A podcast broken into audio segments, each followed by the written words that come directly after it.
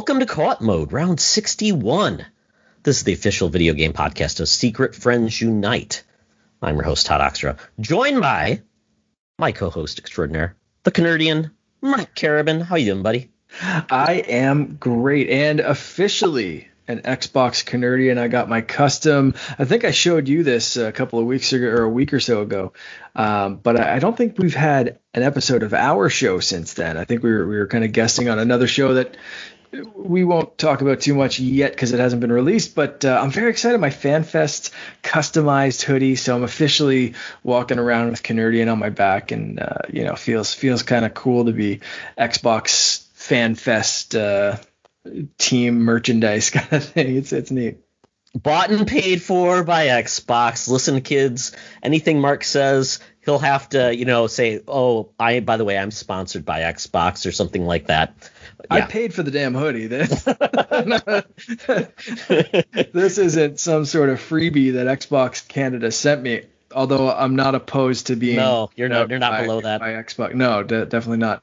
Uh, Xbox Canada, if you're listening, I can go through a drive-through at McDonald's as well. Um, no, that's I, I, I totally paid for this hoodie. Uh, I'm I'm happy to do it, and I'm I'm the lettering. I every time I look at the hoodie, it's like the bright green lettering, and I'm super tempted to order that new like neon glowing green controller. And uh, I'm just really trying to hold off for the uh, the design lab to come back because I want to make my own controller. But every time they release a new one, I'm like, I love it. Give me. I saw something today. It was like they partnered with an artist. I don't know if you saw that, where it was a polka dot controller with like all of this different design, and it was paired with polka dot uh, the new headphones too.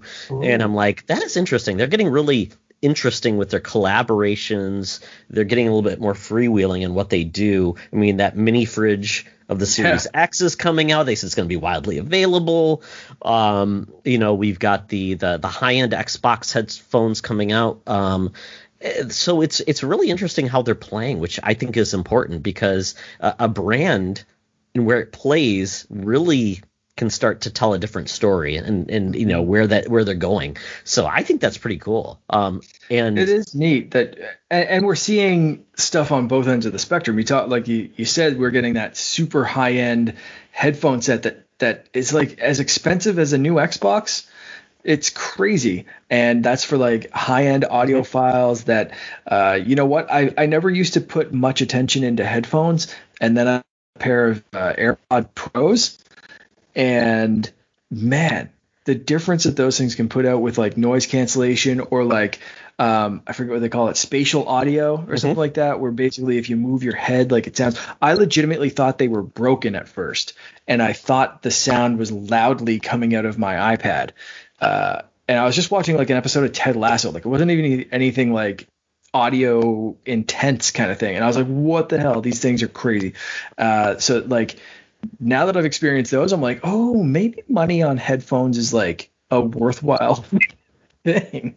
But on the other end of the spectrum, you have very affordable options for the, the Xbox headset. So it is kind of cool to see that they are going like, you know, I'm not going to say low end because apparently the the you know first party Xbox headphones are are really good, um, but they're going like you know entry level and then super high end too for like anyone and any any budget. It's it's really cool to see those kind of options coming in this generation. Yeah, I mean Sony, who is a hardware maker of high-end audio equipment, they make high-end headphones that are fantastic and get great reviews. Yet they don't apply that towards PlayStation where they have the 99 Pulse uh, 3D Pulse, which I like a lot. It's really cool, works really well. Um, and I've got the Xbox $99 set, so it's really great how they're embracing that versus having to go third party. I still think that neither of them are embracing the other parties console though, so you kind of need something to bridge that gap. And Arctic the Arctic systems where they have adapted that so they uh, basically play with all uh, of the yeah. presets. I was just going to say my my SteelSeries they're they're not being replaced anytime soon because no. they work with everything. I was using them on my yeah. Switch mm-hmm. like two nights ago and then flicked the switch and went right back to my Xbox uh, that same night. Like it's it's so easy. Yeah, it's it's pretty cool. Yeah, and then you've got Nintendo who makes a squid dongle. Did they ever make the squid dongle, Mark? Oh yeah, they released that. Oh yeah. But That was Yeah, just remember- not widely available and absolutely terrible. But uh, that was their. They were like, hey, no one likes a clunky headset, so here's a squid dongle that has sixty. It was like hooking up a GB80 to your GameCube. Like it was just ridiculous, and, and Yeah, it I mean- came out and fizzled, and there we go. I mean, they're they're bringing back their awesome hardware, like the what the the the Pokemon Snap printer. Mark, you're going to talk about that game, but yeah, there you go. I mean, that's what you want. You get the Pikachu sleeve on that. I mean, that is Don't even sophisticated joke. hardware. I almost ordered that today. Don't even joke. I like I saw a link go up on Amazon and I was like, I need I don't need this, but I want it, but I'm not gonna get it. But I'm real tempted. I, I literally just I just shut my screen off and was just like, no, I just gotta go for a walk. See, Nintendo knows their fans, and they really do. It's And I, I, always tell my son, Nintendo puts the least amount of effort in that can maximize the amount of money they can make. Why spend money when you don't have to? But that printer is not just Switch specific. That can hook up to your that is- smartphone. You can print a whole bunch of other fun little photos. There, there Yeah. there's some fun stuff with it. They are cute little photo printers, and I might still get one, but I won't get the Pikachu edition because it's like fifty bucks more than the regular one for a Pikachu sleeve. It's like I just uh, whatever. You can go Um, to Etsy anyway. a sleeve anyway. Somebody will crochet one. It'll be beautiful. Exactly. Love it. Just like my Switch dock uh, protectors. They were they were Exactly. Um, anyway, we've we've rambled for quite a bit, so we don't have a special guest uh, this week. It's just the the gruesome twosome. Absolutely. whatever. yeah. you wanna call us. Uh, do you want to do you want to jump right into what we've been playing? Absolutely, yeah. So been a little light, so I'll start off. So I was really all over the place. So a game that launched in, I guess you call it early access on Game Pass is called Second Extinction. I don't know if this is anywhere else. I don't know if it's just on standard on PC, but this is on Xbox and Game Pass uh, for PC as well. It's called Second Extinction. This is essentially Left 4 Dead or yeah, I guess Left 4 Dead is the best way to call this with dinosaurs. It's a squad based, go in, you've got limited um, story. They call it a campaign, but really, just like uh, Left 4 Dead, not much story whatsoever. You've got different things you can do along the way that are kind of like objectives, like collect dinosaur eggs. But you land on this planet almost like in these, like um the hor- the orbital drop shock troopers, Halo, Oh, yeah. those pods. You are one of those pods. All you right. land on this planet. Apparently, there was experiments gone awry, and these dinosaurs now are wreaking havoc. And you are there with the squad. You pick kind of your class. You can pick the a, a male, a female, a, a burly person, whatever. And so you go down there, hopefully with the squad, and you just go and take on velociraptors. You you take on like what the spitters that you know spit out the goo, but they turn Uh, invisible, which is a see- pain in the ass. I'm not going to be able to play that game because for anyone that doesn't follow me on Facebook, uh, Finn threw up in my mouth today. So uh, I don't think I can like mentally handle a spitting dinosaur. That's going to give me some real vivid nightmares. So I might hold off on that. I was just going to Oh, say oh, like, no, you can, but you can great. dodge, Mark. You can, I mean, this is where you can like really show. Well, if I'd been in a video game, I would have dodged Finn. See, there you go. So, but yeah, I mean, there's um, big dinosaurs. I saw a Triceratops. He ran me over. Um, this is a game that uh, it looks pretty good, but this is definitely early access. This game, I captured some footage, and I was at like one frame per second at points.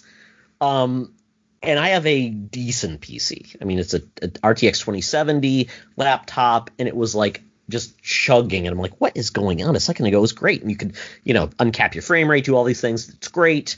Um, yeah, but then it was next time it was like ran perfectly. Um, and then um, as you die and you get uh, basically you run out of health, there's basically a mechanic. If you had a teammate, they could resurrect you, bring you back.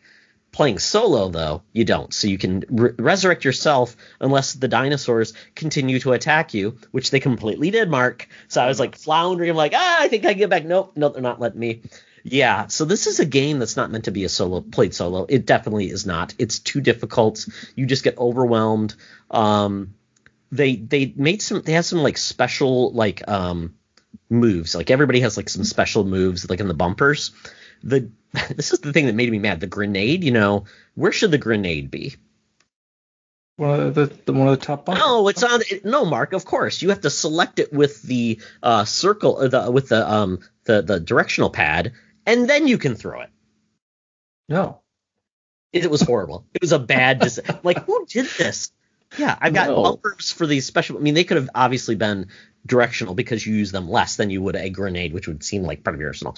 But regardless, I see this could be a very fun experience, but this is not a high end game. This is a very much a. It is what it is. It's nothing more than that. Although it was like kind of really shown predominantly at the Xbox third party showcase. Remember when Xbox 3? Yeah, I, I was just gonna say this is the one that we saw in that showcase, and even back then, it looked eh, like a like a B or C tier kind of game that we used to get like back in the day, where it was like. This isn't great. It's not the best. It's going to be fun for a little bit. Hopefully, you don't pay full price for it. Or like that, you know, it's so luckily, you know, it's on xCloud or it's on Game Pass. Um, so yeah, and I, I wasn't blown away by the footage then. And what you're saying, it sounds like it's not going to blow me away now. Uh, but with Game Pass, is it is it at least kind of worth checking out if you can grab a couple of friends? You're saying the solo is not. It would be much better with friends Okay. because it's like I'm dying, please help me, or you screw your buddy over, or you know you have hijinks with dinosaurs, which you know everybody's always imagined hijinks with dinosaurs.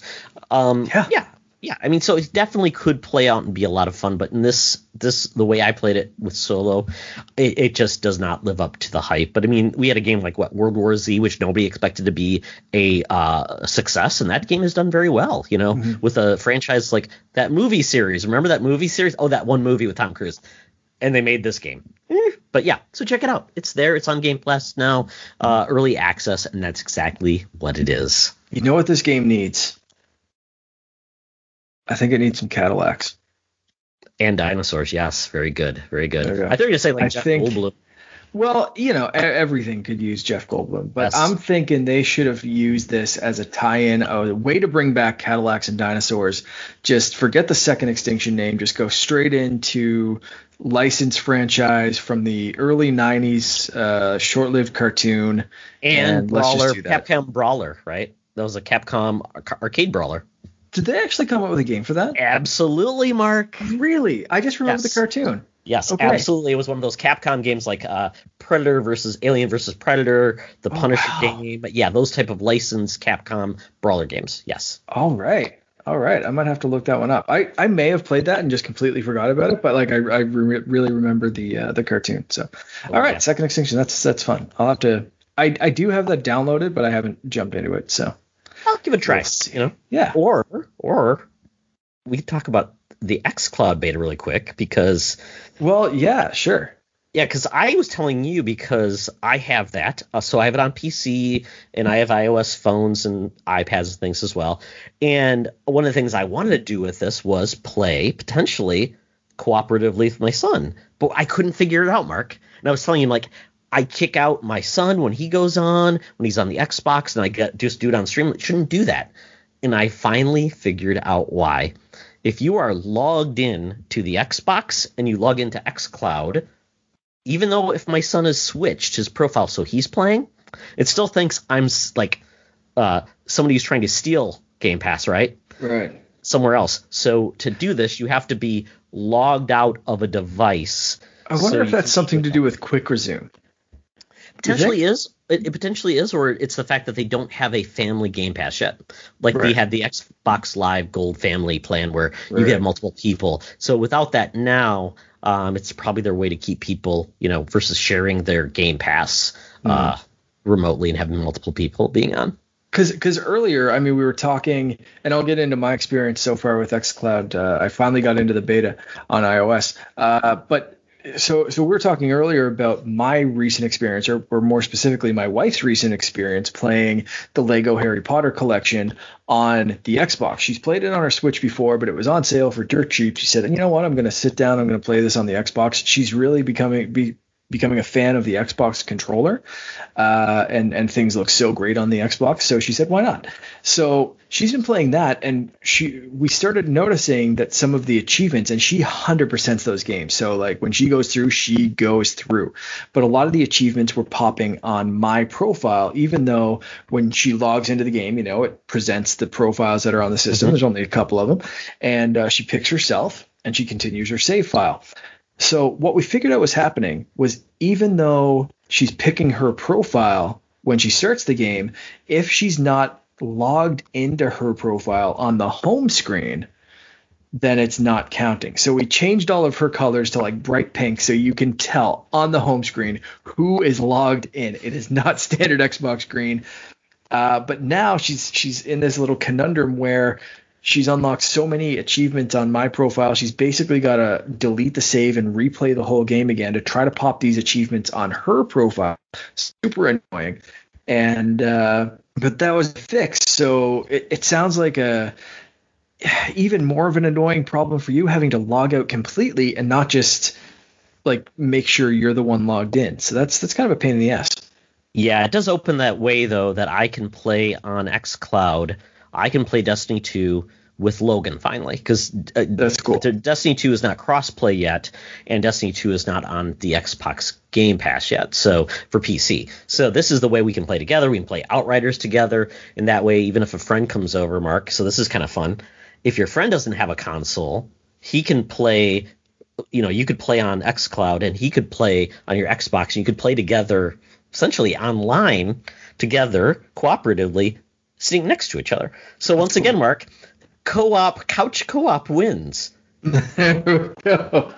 Hmm. Little I gave preview you for another argument there. You could have yeah, yes. there we go. Yeah. Um, so what do you think so of it? What do you think of it so far? You know what? I've had a pretty decent experience. I've been going in and playing stuff that I already played, specifically so I could kind of gauge the performance and see what it's like. But I've been playing on both my iPhone and my iPad.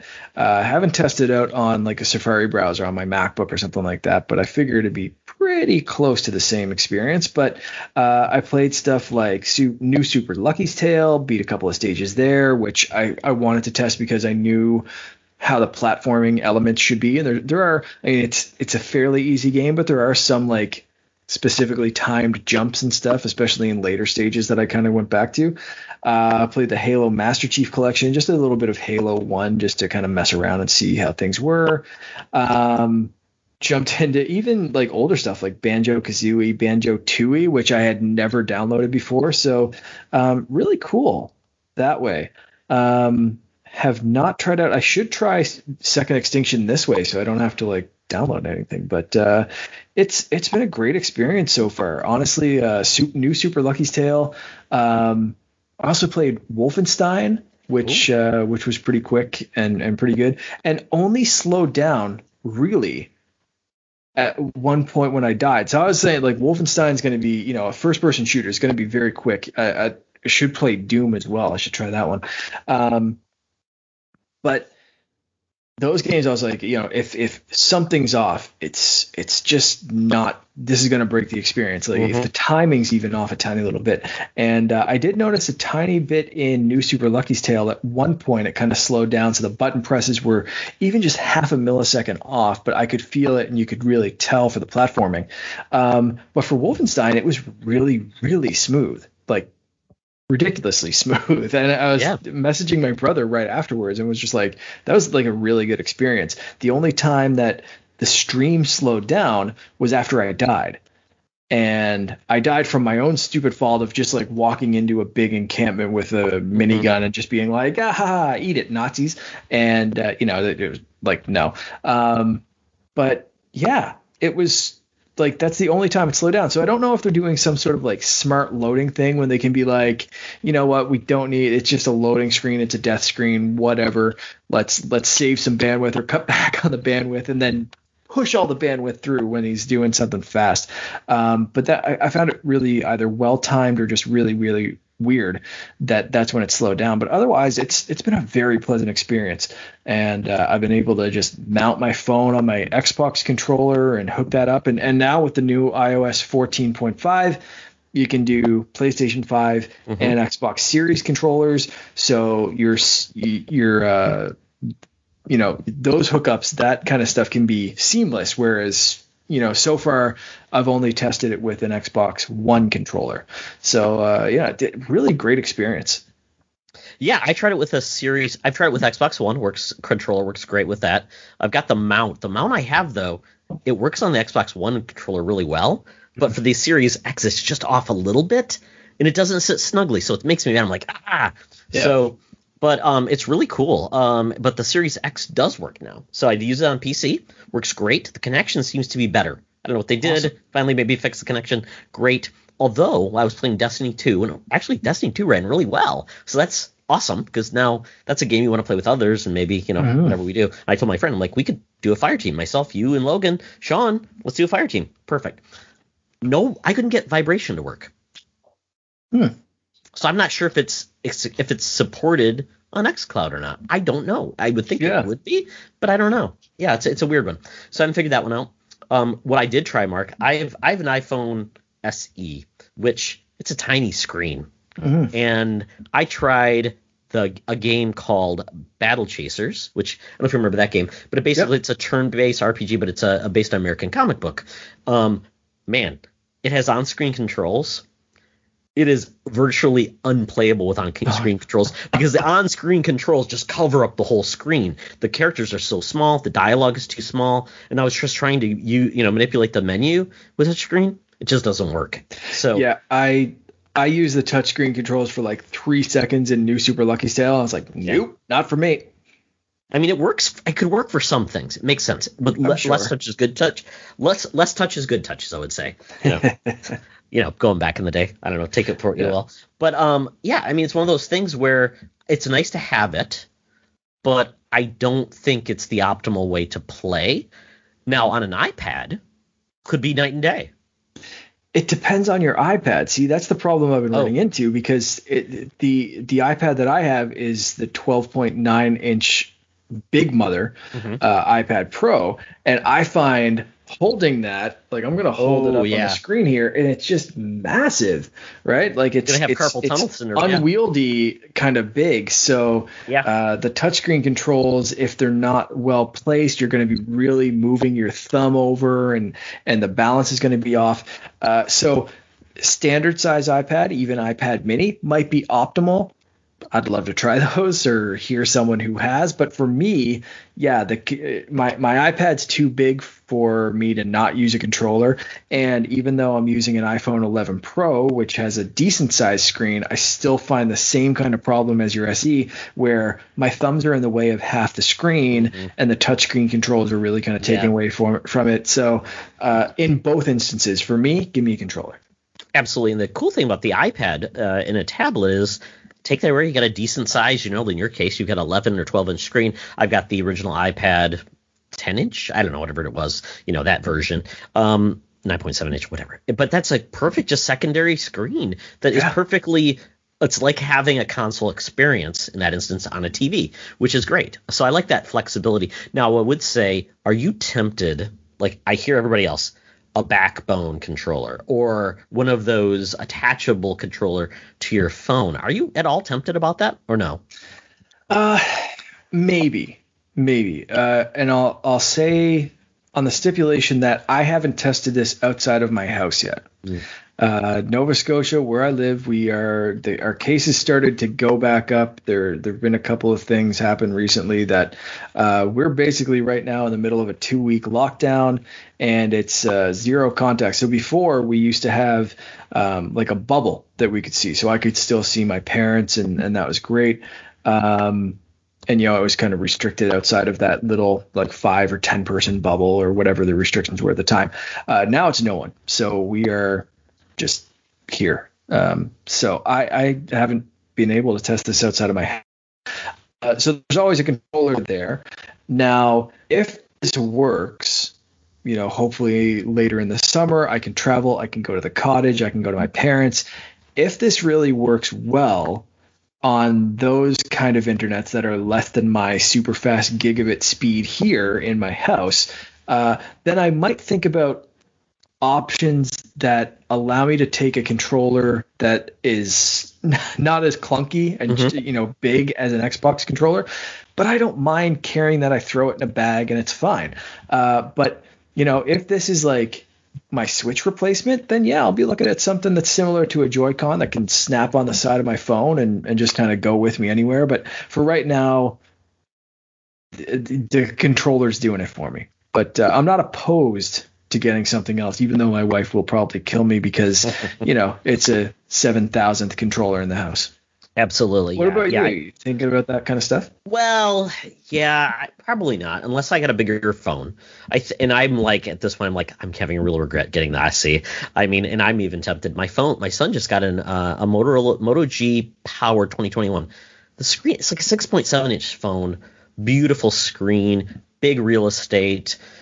You know, I'm like, God, and that's a two hundred dollar and hundred eighty nine dollar phone you know, modern Snapdragon. I mean, it's like, like, man, I, I, I kind of miss Android. So, you know, I'm having like that, you know, what do I do? I've had this for a year. Yeah, I've had it for a year, and I'm like, I want a bigger screen. So what can I do? What can I trade it in? But unfortunately, with iPhone, the next size would be what the the 12 mini.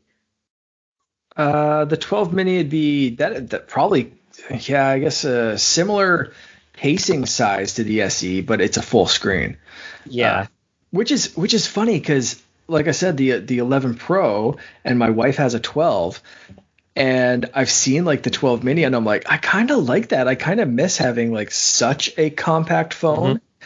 And where, like I said, my iPad is my go-to screen because it's so big. So uh, I don't need my phone to be massive anymore. So I'm just kind of like, even though the 11 size is like not super big, or the 12 size isn't like massive, like the Max phones are, um, I'm still like, oh man, maybe like next time if they're still doing the mini, like next time I'm ready for an upgrade, like I'll go with the tiny little phone and just rock that for a little bit. So it's funny hearing you like not like the tiny. yeah, I, I, I, and it feels like with anything, never go smaller because you yeah. you think it's a good idea and it's not. So I'm like, okay, but the problem with iPhone, it's like even like the the the the most like the mini, I think is still six hundred dollars. I'm like, I don't need a six hundred dollar phone. The the the SE was four hundred. I'm like, I don't know. I'm just, you know, I'm having regrets. Oh well, this is not a phone podcast, but you know, if you want one, Mark potentially could could revisit one um, on certain platforms, but we won't talk about that. Uh, yeah, but I mean, I think it's an awesome. Uh, now that it's available, it's getting out more and more. This is just a great. It's an a, a comp, accompanying service that really um, allows you more flexibility in how you game, which is nice, and it's really creating an argument to the Switch, which is kind of mm. nice because you know if you like certain games, can't play on Switch, you can play them elsewhere, and it's part of what something you're always playing, playing for. So this is something where Xbox is pioneering. It's awesome, and we are going to get Series X cloud-based hardware soon, which means That's load times, Mark. Change. Load times on this is all Xbox One load times. So yeah. it's even with that, it's like I'm waiting, I'm waiting, I'm waiting. It's going to be awesome. So yeah, this is going to yeah. be fantastic. So yeah, I bet that's going to be an E3. It's going to keep getting better. Yeah, it's probably going to be an E3 announcement. Which, by the way, uh, see that E3 is going to have three big hosts. We've got all these shows coming. It's going to be fun. Although Konami out of the blue said we're going to be there, and then they said they're not. I'm like, what would they show anyways? So weird. Yeah, yeah. just yeah. yeah, yeah, it was uh, such a, a, weird announcement, but uh, yeah. Anyway, that's uh, the the XCloud. I, would love to hear what other people are experiencing with this yeah. because it is so new, and uh, you know, and it, like I said, it's improving all the time. So I, I think it's just going to keep getting better. But um, I still want to test it on like an LTE. I want to know if anyone has a 5G phone yeah. or a plan. Like, how's that experience for you? Uh, let us know at Seeker Friends You or uh, or hit up Todd and I individually. And uh, I just I just want to hear how this is for for anyone that's that's into streaming and into streaming games. Yeah, um, definitely. Um, so um, with that though, I played a little bit of smaller experiences, Mark.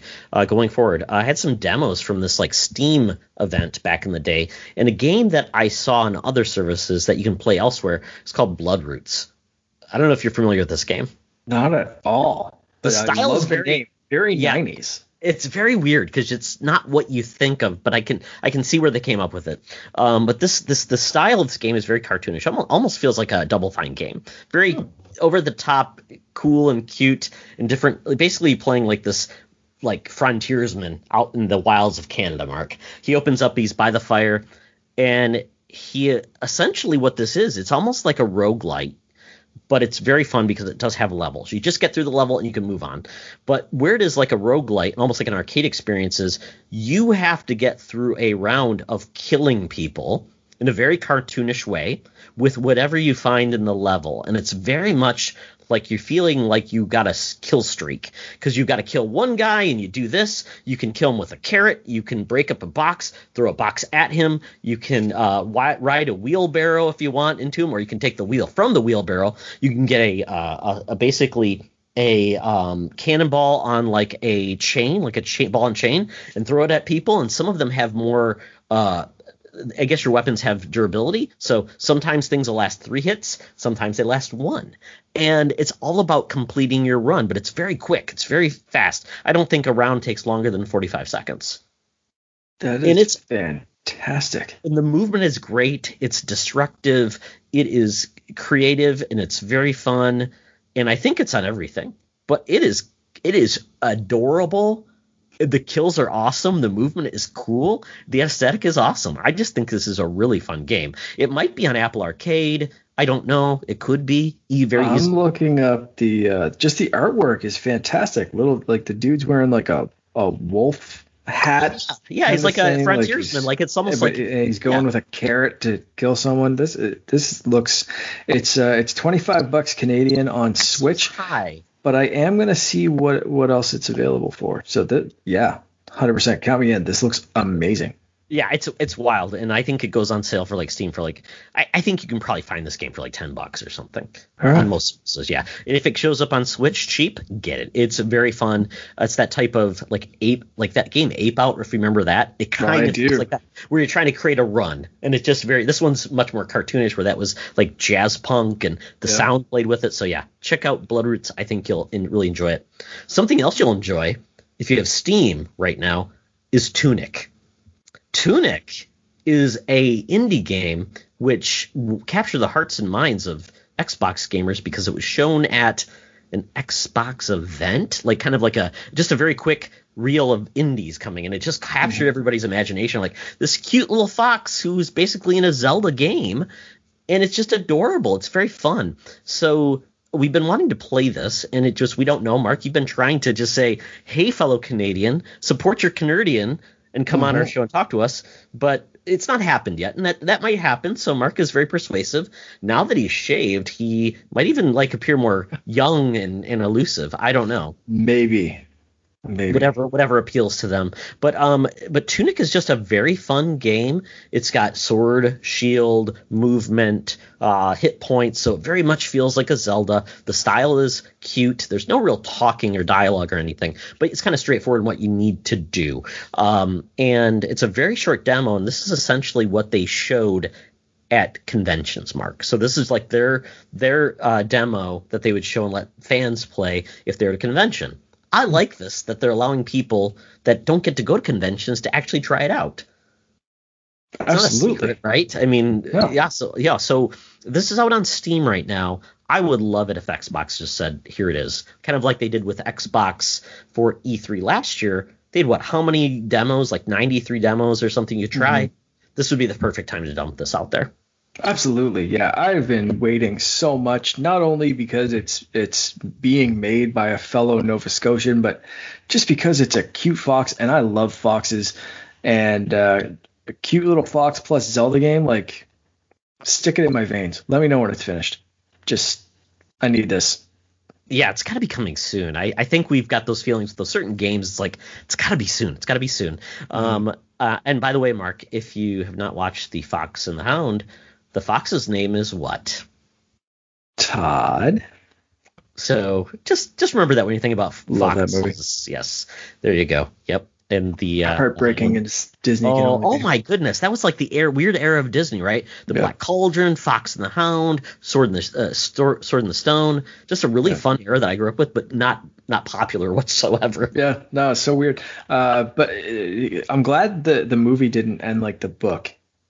Oh, I, there was a book. Uh, yeah, Fox and the Hound is based off that. a book. Yeah, it does not end well. Don't look it up. Um, and I just said that to people who are definitely going to look it up. But I'm sorry if I just ruined your childhood. And uh, Todd definitely just it doesn't end well. They're, they're not friends. No. Um, it doesn't end well. Uh, anyway, so uh, yeah, Bloodroots, Tunic. You want to talk about your last game because I can't believe you you played something on Switch. Well, I w- didn't mean to, but as I told Mark, I got Returnal in the mail from GameFly, and I'm like, oh, it's a disc. I'm going to toss it in, put the system on rest. I don't know what happened. I thought it was going to continue to copy and install in rest mode. Apparently, it didn't. It just went to sleep, Oof. which is weird because I'm like, okay. So I turn it back and I'm like, Mark, I'm going to try Returnal. It's in the mail. I'm going to try it before the show, give an early sneak peek of this PS5 exclusive. People are really excited about this roguelike on Sony, uh, high end roguelike. And I tell Mark, I'm like, well, Mark, it's still copying. it's not loading. Like you want to wait? I'm like you know i don't know how long this will take. And quite honestly when i get into this game i don't know if it's going to be like a, a half hour cutscene before i even start playing. Or from what i've understood about this game is once you start a run there's no save point. So it's essentially you start over again. So Right. This is new for me. I will talk about it on the next episode's Returnal on PS5. But that led me to Pac-Man 99, just playing on my Switch right here.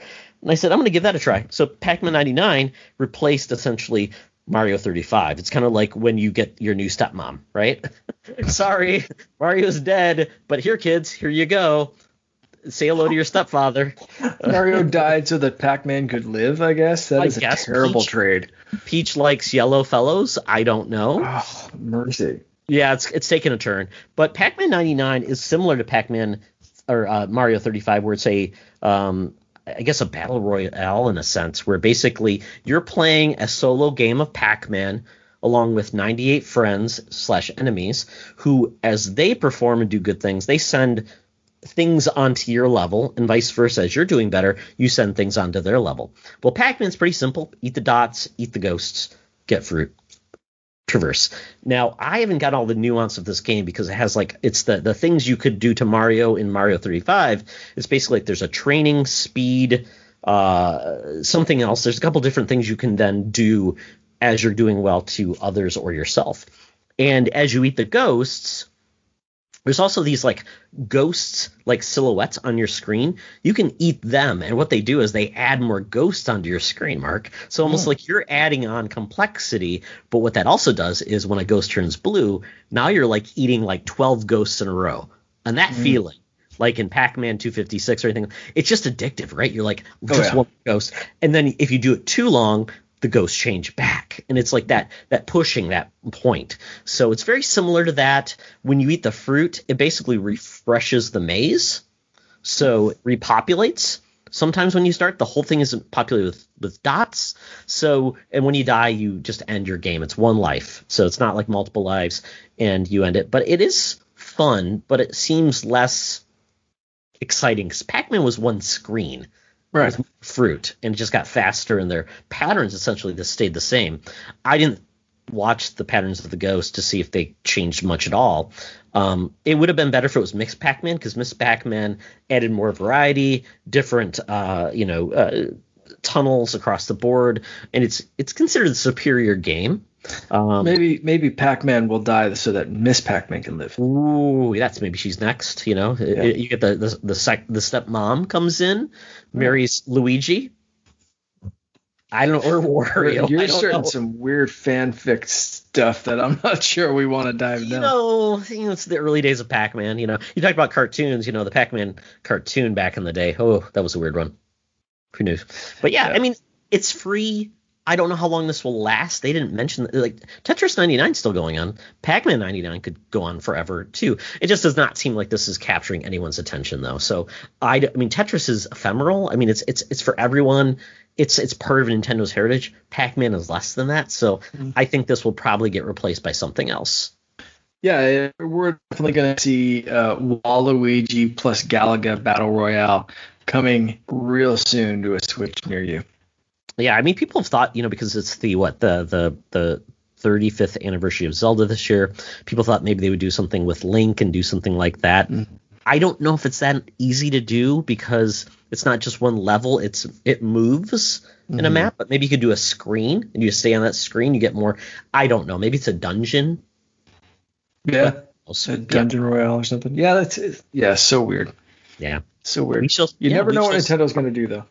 No, and you know the good news is they are going to be E3 this year, Mark. So we at least will yeah. know that we will hear from them in about five weeks, and I'm excited for that because uh, it's it's been a weird two years. Mm-hmm. So it's nice to have people back at E3. Speaking of Nintendo, because I've been playing new Pokemon Snap. Oh, that's and, right. You had another game. I almost like forgot about the the uh, photo mode game.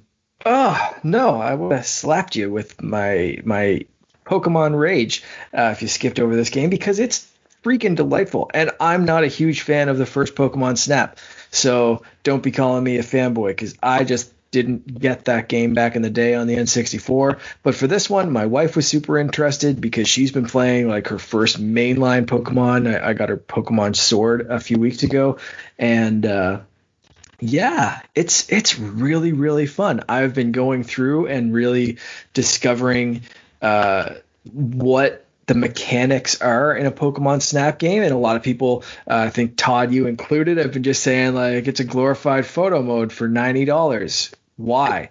Uh, but it's it's so much more than that, and there's so much little strategy to it of like if I do this at this time and do this, and that this Pokemon will come out at a certain time. And I, I found like a few of those as you continue on, you unlock more and more kind of runs through things and each run you do something new happens. And uh, you know the first run you do it's like oh those are some like weirdly burnt fruit over in that corner of this trail. Like why is that there? And then as you progress you kind of start to figure out like well maybe if i throw this over there at this time but like that took a ton of runs to figure out and finally get the little Pokemon who came down. I thought it was going to be a fire type. It was an electric type. I'm not going to spoil who it is, but um, and it's this game not, has spoilers, Mark.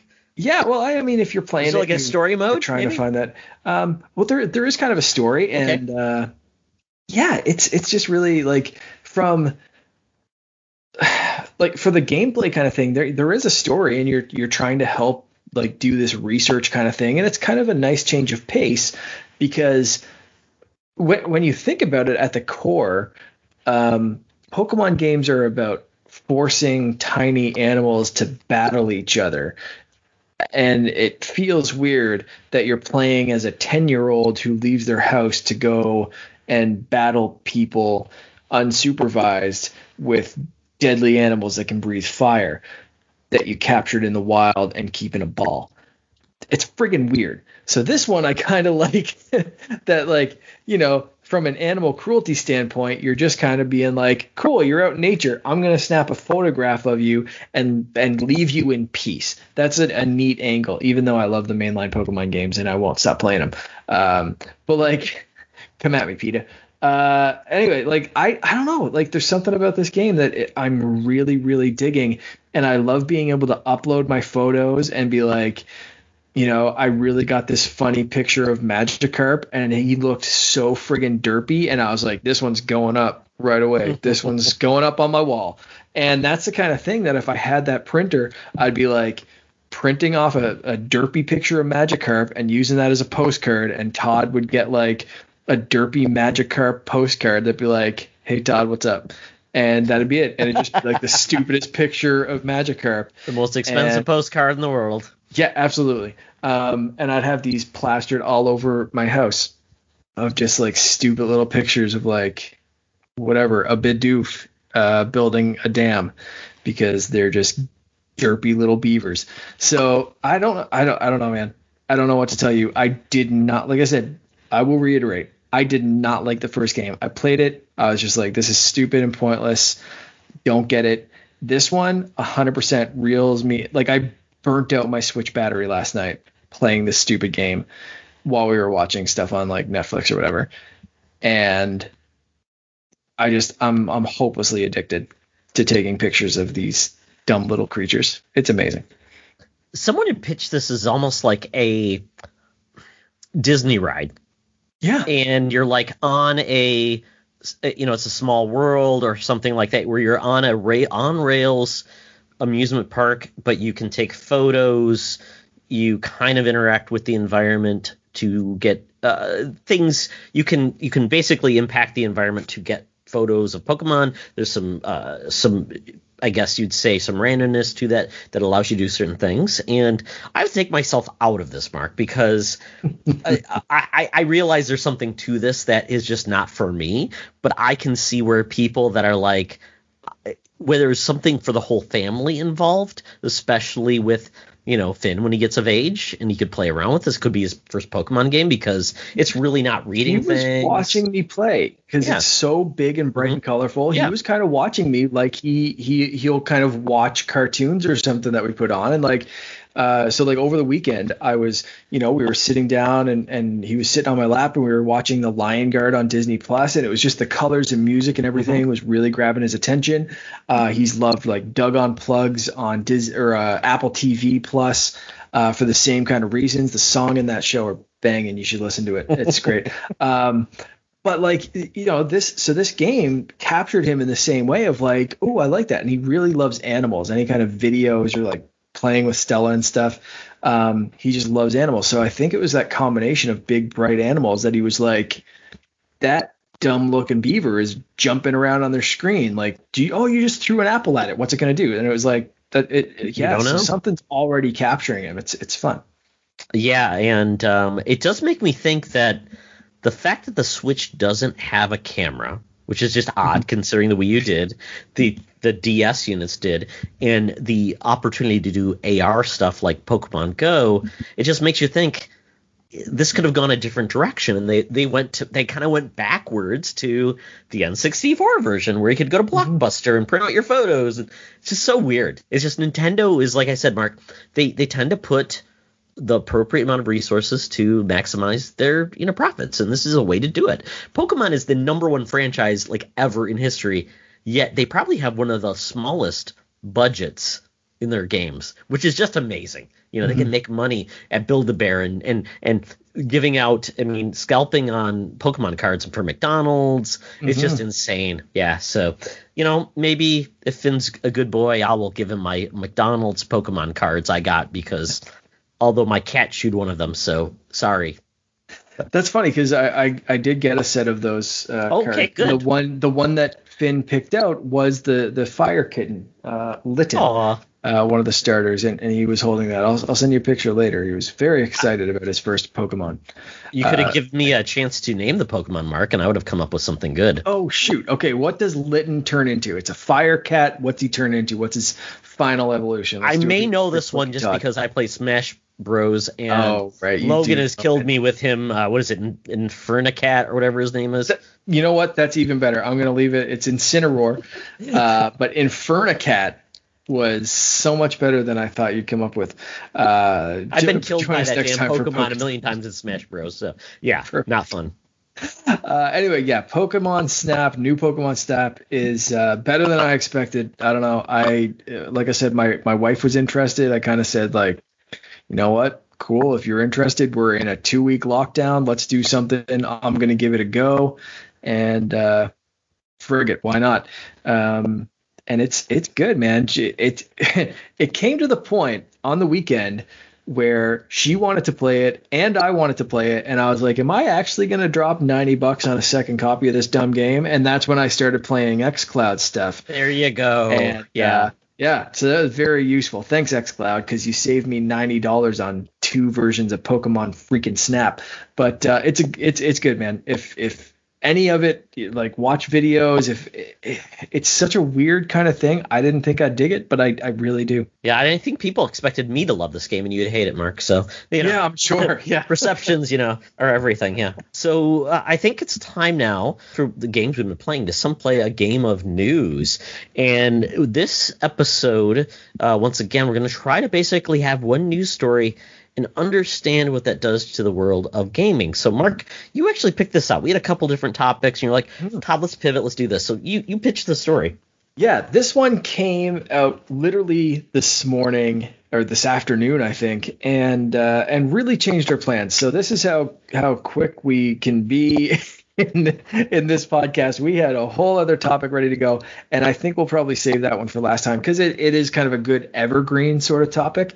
But uh, this one, where it was such recent news and such a surprise after the news we've had and the rumors that we've had for weeks. So for anyone that missed it so far, uh, we've got an announcement that PlayStation and Sony uh, just announced a partnership with Discord. Uh, so announcing this is from the the SIE Sony Interactive Entertainment blog. Uh, so announcing PlayStation's new partnership with Discord.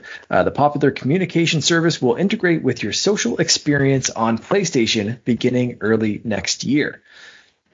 So directly from Jim Ryan, the president and CEO, this like whole you get this i'm not going to read the whole press briefing but basically uh, they've made a minor investment as part of discord's series h investment round uh, they've been in talks with people there uh, they love that they share similar passion for games and experiences and all that kind of stuff. Uh, they're looking forward to bringing Discord in with the PlayStation brand and all that kind of stuff, allowing friends, groups, and communities to hang out, have fun, and communicate more easily while playing games together. So it sounds like Sony's going to give at least give you an option to voice chat and chat with your friends while you're playing PlayStation as an alternate or maybe a replacement fully to PlayStation voice chat, which is wild. And that's kind of what we thought with Xbox. You know, Xbox for the last few weeks, months, whatever, was rumored to buy Discord. They were in talks. $10 billion. And Discord said, nah, thanks. We're good, bro. We're going to stick independent. And everyone just kind of thought, like, all right, well, they're going to go off and do their own thing. And then, like, literally a week after they announced that, they're like, hey, PlayStation, what's up? So big shocks all around. What was your first reaction to to hearing this news? Well, it was surprising, but after hearing actually heard a story on NPR about Discord Mark. I really did not understand beyond my familiarity with how it impacts the world of gaming and communities and, and communication because um, I'm part of a couple Discord communities. I think you are too. Um, the way it brings people together, whether you're just texting each other, talking about stories, having groups. Uh, it has voice chat. It has um, limited video. Does that video chat? I've never used it. If it does, I think so. Yeah, but it's, yeah, we, it's yeah different. And we've even talked about could we use it for podcasting. So we've we yeah. this this has just definitely come leaps and bounds in like say the last five to ten years. I'm not even sure when this launched, but it, it, it's but I didn't realize this had such an impact on the world of education and just even other groups using this. Like in education, tutoring, online tutoring Discord is huge. Hmm. They have 140 mem- 140 million members, and people think, well, that's all gaming, right? No, it's not. It's it's a it's a part of it, but it's it's not all inclusive with gaming. So this is something where they felt like, and they they definitely it's definitely kind of a democratic type of experience where they don't have overarching uh, moderation and things. They let their communities kind of create the standard and mm-hmm. deal with that, which is kind of nice. Um, and so that made me think when I thought of this, I'm like, this makes perfect sense because they could either get bought out by Microsoft for $10 billion, where Microsoft already has Teams and Skype and different other ways of, of communicating and, and, and having those type of programs, and potentially be, say, assimilated in a way in a in one of the biggest companies in the world. Or they could create an IPO, chart their own path, make more than $10 billion potentially, and then get invested by third parties like Sony and continue to do what they want to do.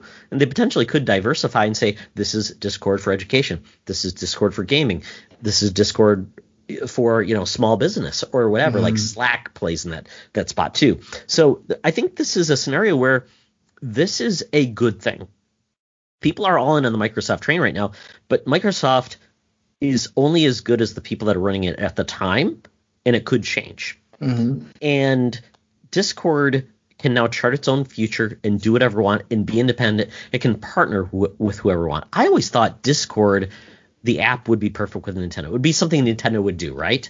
Yeah. Because they could stay independent, offer something with somebody that's good at something, or they don't have to be great at it. They can just offer it. And yeah. they can and this allows them to still do that. It allows PlayStation where they've struggled at services, communication, those type of party chats and things like that, um, to get better and incorporate the communities you're already in on PlayStation. I mean, I think you've seen that where people are like, "Oh, I'm on I'm on Xbox right now, but I'm using we're t- chatting through Discord rather than an Xbox party." You yeah. and I, we'd struggled to play, you know, to do party chat on Xbox with this, but if we did Discord, it's wherever you're at, you bring Discord with you. Yeah, um, exactly. Yeah, and it's just I think this is pretty cool. It's it's nice to see a company not change but adapt and evolve in a way that's positive that keeps them on their path mm-hmm. and continues to be the company they are. I mean, we've seen Twitch grow, we've seen, but they got absorbed by Amazon, right? And so it's kind of weird to see someone independent uh, flourish. Absolutely. So you you mentioned before uh, you you know a lot of people thought yeah, a Discord app on on Nintendo Switch would be a great way for Nintendo to just say, you know what, voice chat's out of our hands. It's we're doing Discord, we're having a partnership with them. Do you think this still opens the door? I mean, obviously, you know, if they're staying independent, they can do what they want to. But do you think that we will see an Xbox implementation and maybe even a Switch implementation? So, you know, Discord kind of becomes the de facto standard for voice chat for groups for you know that, those kind of social interactions where Nintendo can kind of wipe their hands clean and say, you know what, we're not running it. If you feel like your child can sign up for Discord, great. If not, the parental control app is there. Cool stuff. Xbox, same kind of thing. You know, we would have loved for them to be part of the Xbox ecosystem, the Xbox team, but you know, we're going to jump on here and do the same kind of implementation that PlayStation is going to do. To me, that would be great because there's so many cross-platform, cross-generational games and that kind of stuff now that for one centralized voice chat, party chat, group kind of discussion, for that to happen where I don't have to have an AirPod in one ear and my headphones in another ear, oh, and like no. one thing hooked up to my phone, the other hooked up to my Xbox or my Switch, you know, is this what's going to solve that problem and have everything integrated into one system? Do you, do you think that's where we're heading down, or do you think this is another one of those things where Sony's going to be like, no, no, no, we invested, we're getting the Sony exclusive for a year or whatever? I, I'm going to guess that Discord didn't take those dollars to be limited. I think they took those dollars to um, show a sign of faith that Sony is excited where they're going and can help them improve something they've been lacking against. And I would hate to see Discord uh, be compromised because somebody's just like if Microsoft bought them up and they were like basically nope you can't play with them not nicely or right. or if you're going to be a Discord it's going to be better on ours versus someone else's. I would love to see everybody be able to implement this because then you're not limited by uh, oh I I like it because it's this way this way. I mean but if you're you're with your Discord friends they travel with you regardless of what you're doing. We've always said it's nice to be in a party talking with your friends and saying hey I'm going to play Splatoon want to join me? Great. Exactly. Join me. I, I, don't care to talk to the people I'm playing against. I want to keep talking to my friends. And yeah. if somebody wants to play with me, we can talk about the game we're playing, but I can still have chats and say, hey, do you want to come and join me? Mm-hmm. That's where I thought Nintendo would go eventually, but they just have struggled to do that. I mean, we've seen like great chat with Monster Hunter Rise, and they incorporate it, or Fortnite integrates voice chat locally, but Nintendo still says you need an app, which is, I would say, hardly supported. Um, Sony struggled, and sometimes it works, it doesn't. Xbox, I would say, is the best at it, but even they don't always get it right sometimes. I know when Xbox One launched, they kind of completely changed the way communication happened. So um, having something like this that I think people are comfortable with mm. uh, travels with their their tribe, you would say in a way, and you can grow that tribe and get people interested in it, and you can always travel together. It's one less barrier to I can't communicate with people. It's causing issues. We're we're stuck three hours in and we haven't even played a game because we can't figure out our damn headsets. You know, I think it. this is great. Yeah, and, and, I mean it could even work for things. I mean, we were talking about XCloud. So what's stopping you? I I wonder on a technical standpoint, maybe it's taking up too much of a phone's memory or something. But uh, you know, could you play something on XCloud while doing voice chat on Discord? I'd love to try that. I think so because I think you know, maybe we I mean, should jump into that and test that for before the next uh, the next episode and and you know try running like having your headphones hooked up to an iPad or a phone and running Discord in the background just like a phone call and then running xCloud over the top of that and seeing if that kind of works, right? Like I, the, those kind of possibilities are very exciting as well because you know we're as, as we're moving I don't want to say moving away from the console space, but we're opening up more doors than just being stuck on a console. Uh, you know, is is that like a cool possibility as well? So th- yeah, this is really exciting, and I hope that it it opens up, and I hope that you know other companies are like, yeah, no, sure, put Discord on everything. Let's go. Yeah, it's interesting how these companies are acting. Like Microsoft just, I want to buy it or I don't want to be involved in it, which I, I hope they don't do. We don't know yet if they want to play that way. Uh, Nintendo, I mean, Sony's invested in Epic. Uh, you've seen that with with, with their yeah. investment in that software and, and, and being involved with it. Um, we haven't really seen Nintendo do much investment. Tencent was, I mean, they had a uh, they did some investment with a, a, mobile company. I can't remember what it was called to do some of their mobile stuff, and that just has uh, not DeNA. been yeah, and I don't know how successful that really has been. Um, yeah. We haven't seen like great chat. We haven't seen great performance. Some of their mobile apps have been okay. I think you know, I, as much as people hate Mario Kart, it's still around. Mm-hmm. Um, and I think the most successful one they've got is obviously Pokemon Go, which is through um, uh, oh god, is it Niantic? I'm Niantic, trying to remember the yep. yeah. So it's it's it's a very interesting situation, but I would love to see everybody come to the party and say this is the best way to uh, hang out with your friends and play games because on PC Discord's big as well. So yeah, absolutely. It's just it just let's let's see more of these things happen and let's make our the barriers just to be able to stay with your friends just drop them and let's just have fun playing games. Yeah.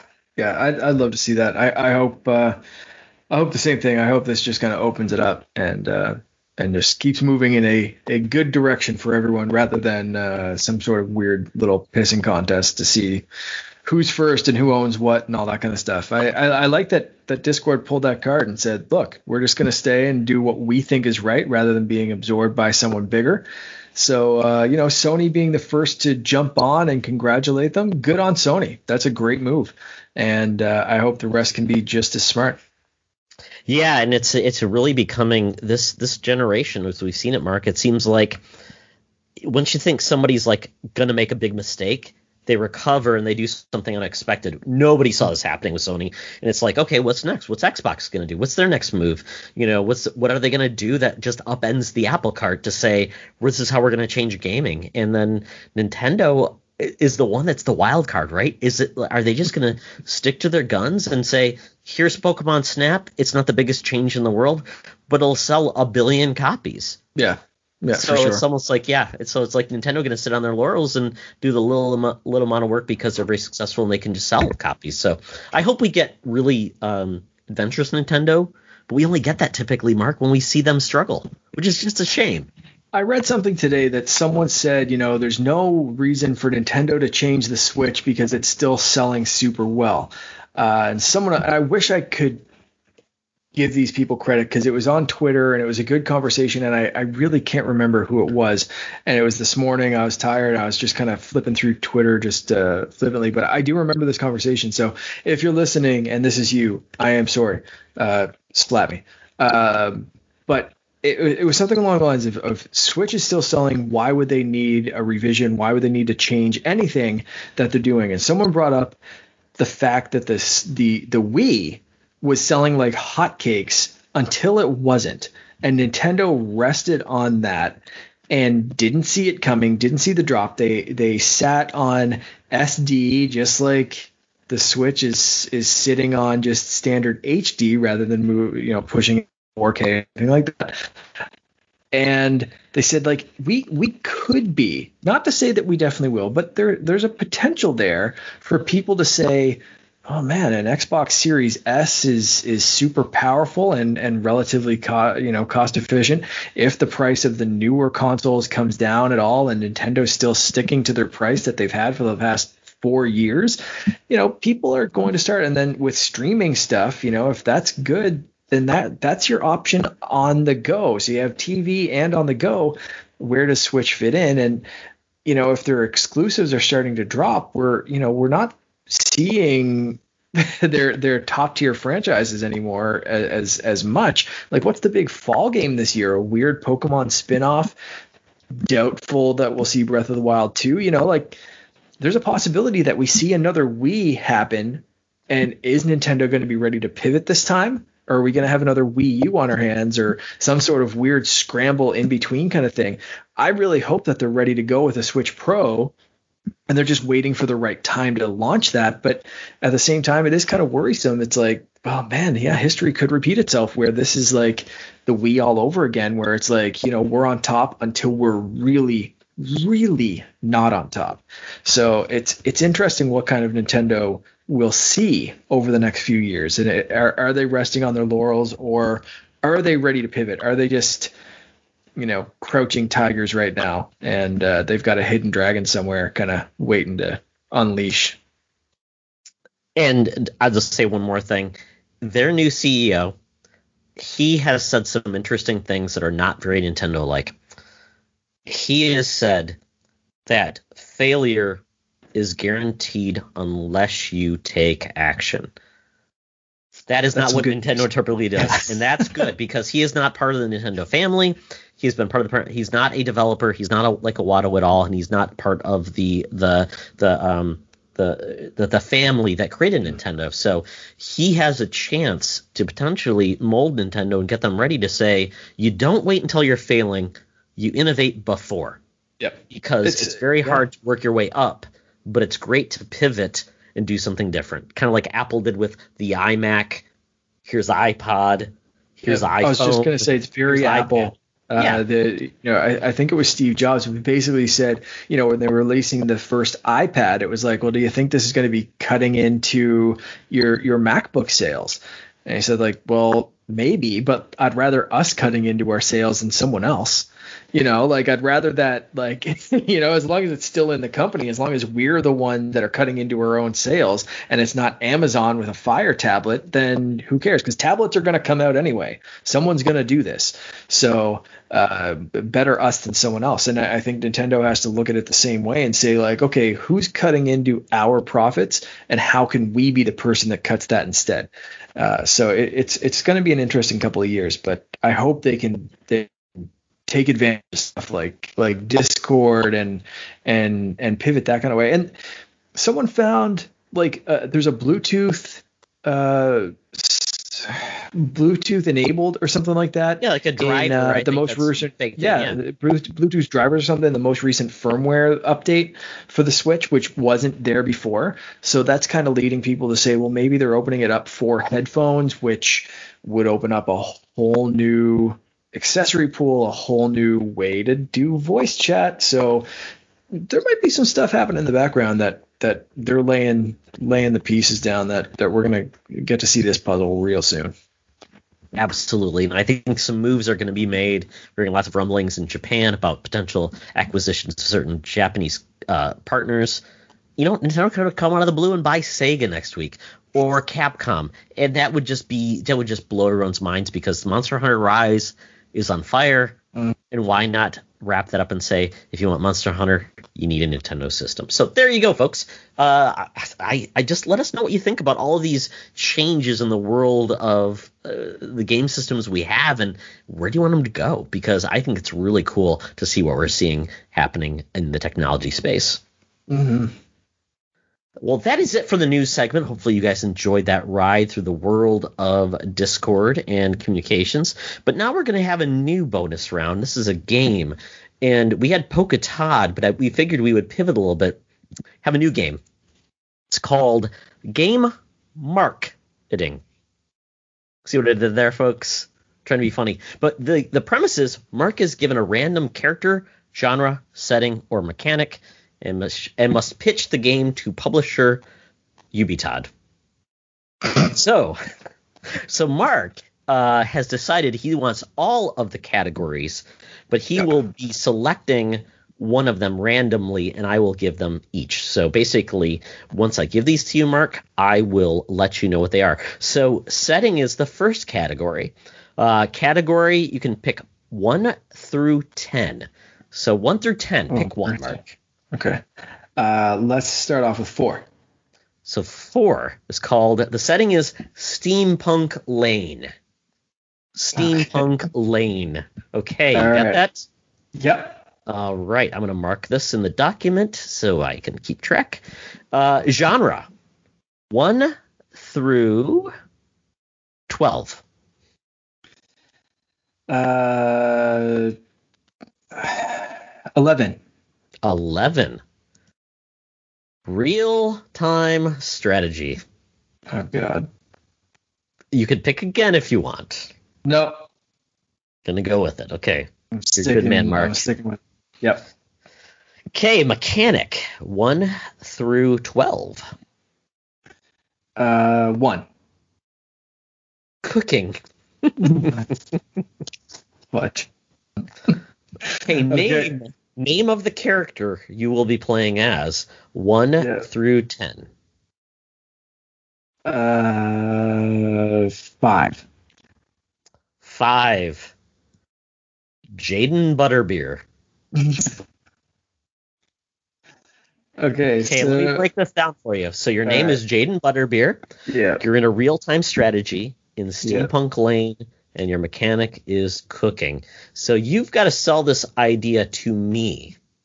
Give me as much details or way you can give some panache to this idea. Okay. I uh all right. So dear dear Ubtod, who's gonna decide the fate of my game here. I'm definitely not vamping because I'm trying to come up with how the hell this is gonna work. Uh so picture this. Jaden Butterbeer.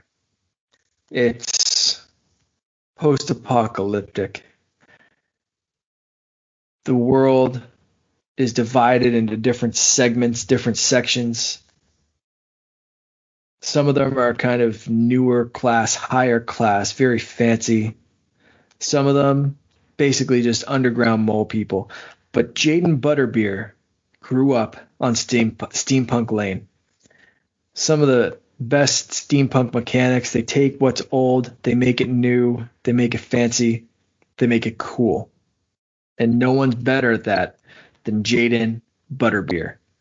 But Jaden, he also has a passion. A passion for cooking. And he uses that to travel across this great land.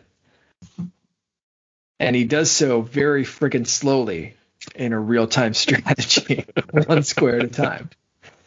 But sometimes he comes across creatures mutated freaks from the obviously the, the apocalyptic fallout and and just some ne'er-do-wells that are like "You- we need your secret butterbeer recipe that your family was named after and Jaden's like cook you for it and that's his his catchphrase I'll cook you for it Cook you for it. Nice. and they have a real time off uh, in the the wasteland um, where he has to they, they have to they they do a cook off and whoever makes the best thing and uh, and there's a judge who follows him around uh, he's a little robot but he has taste buds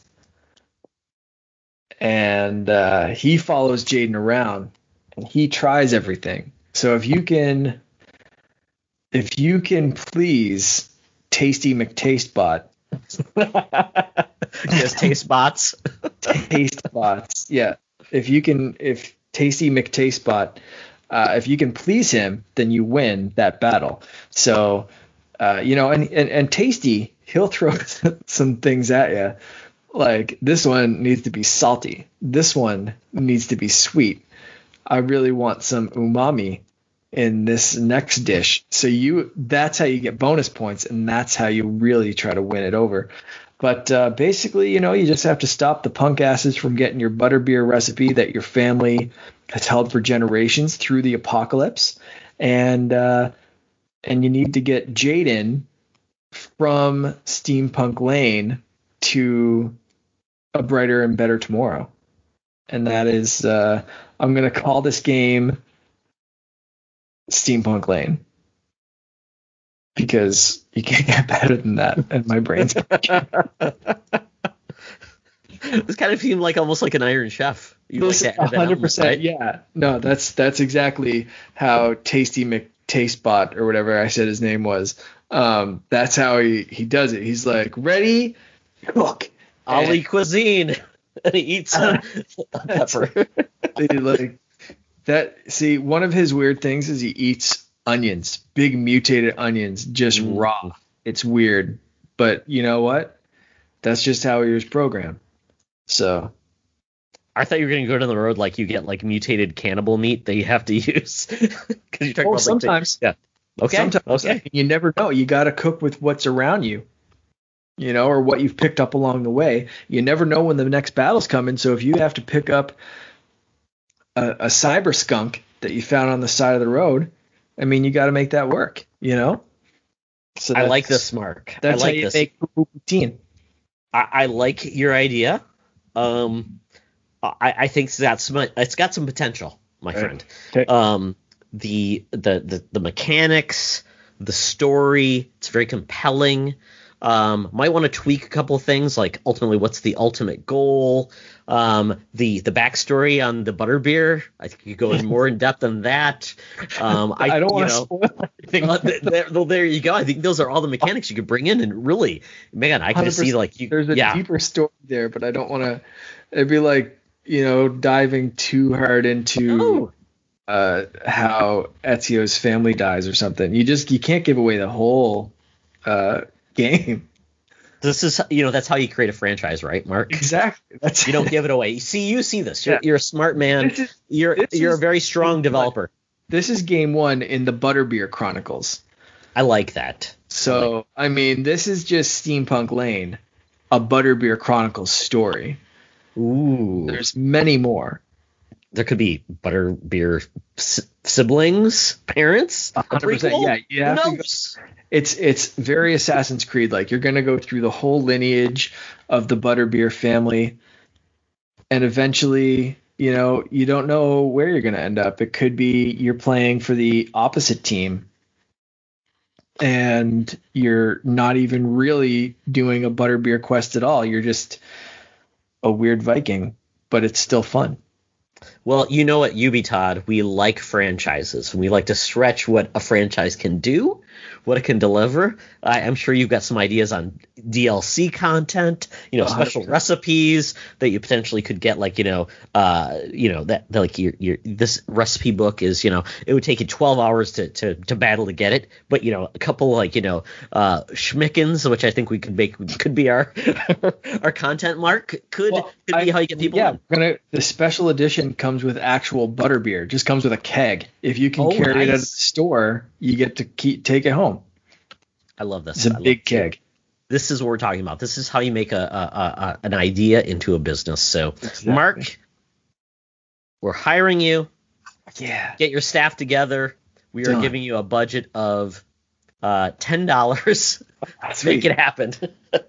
oh man, what am I gonna do with all those leftover monies? I know, I know. Well, folks, Mark did well, I think. So, Mark, uh, Mark, game marketing a successful episode. If you want to see more, maybe you know we'll bring on other people and see if they can play the game as well as Mark. I've got all these categories ready to go. I mean, they're they are gold, Mark, gold. I love it. I love it. I don't yes. think you're gonna get any better than Steam Plane and the Butterbeer Chronicles. So now, let's try to top.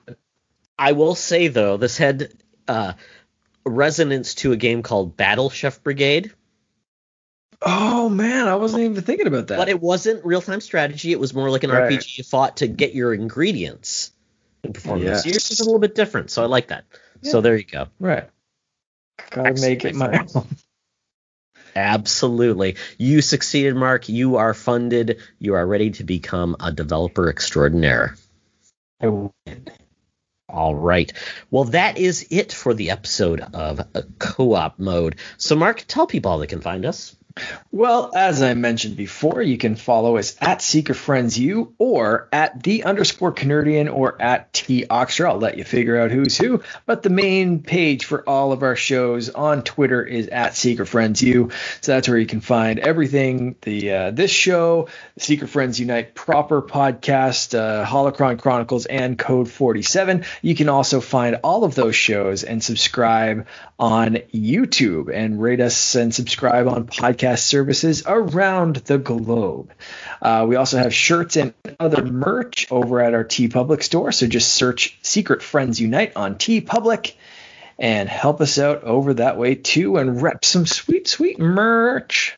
There's a sale going on right now, right? Charlie uh, tweeted about that today. I think there's a sale going on. There's a couple of sales this month, which is which is awesome. So if you want a little discount on some sweet, sweet merch, um, now's the time to do it because because uh, that's you know it's always good to get stuff for uh, for less.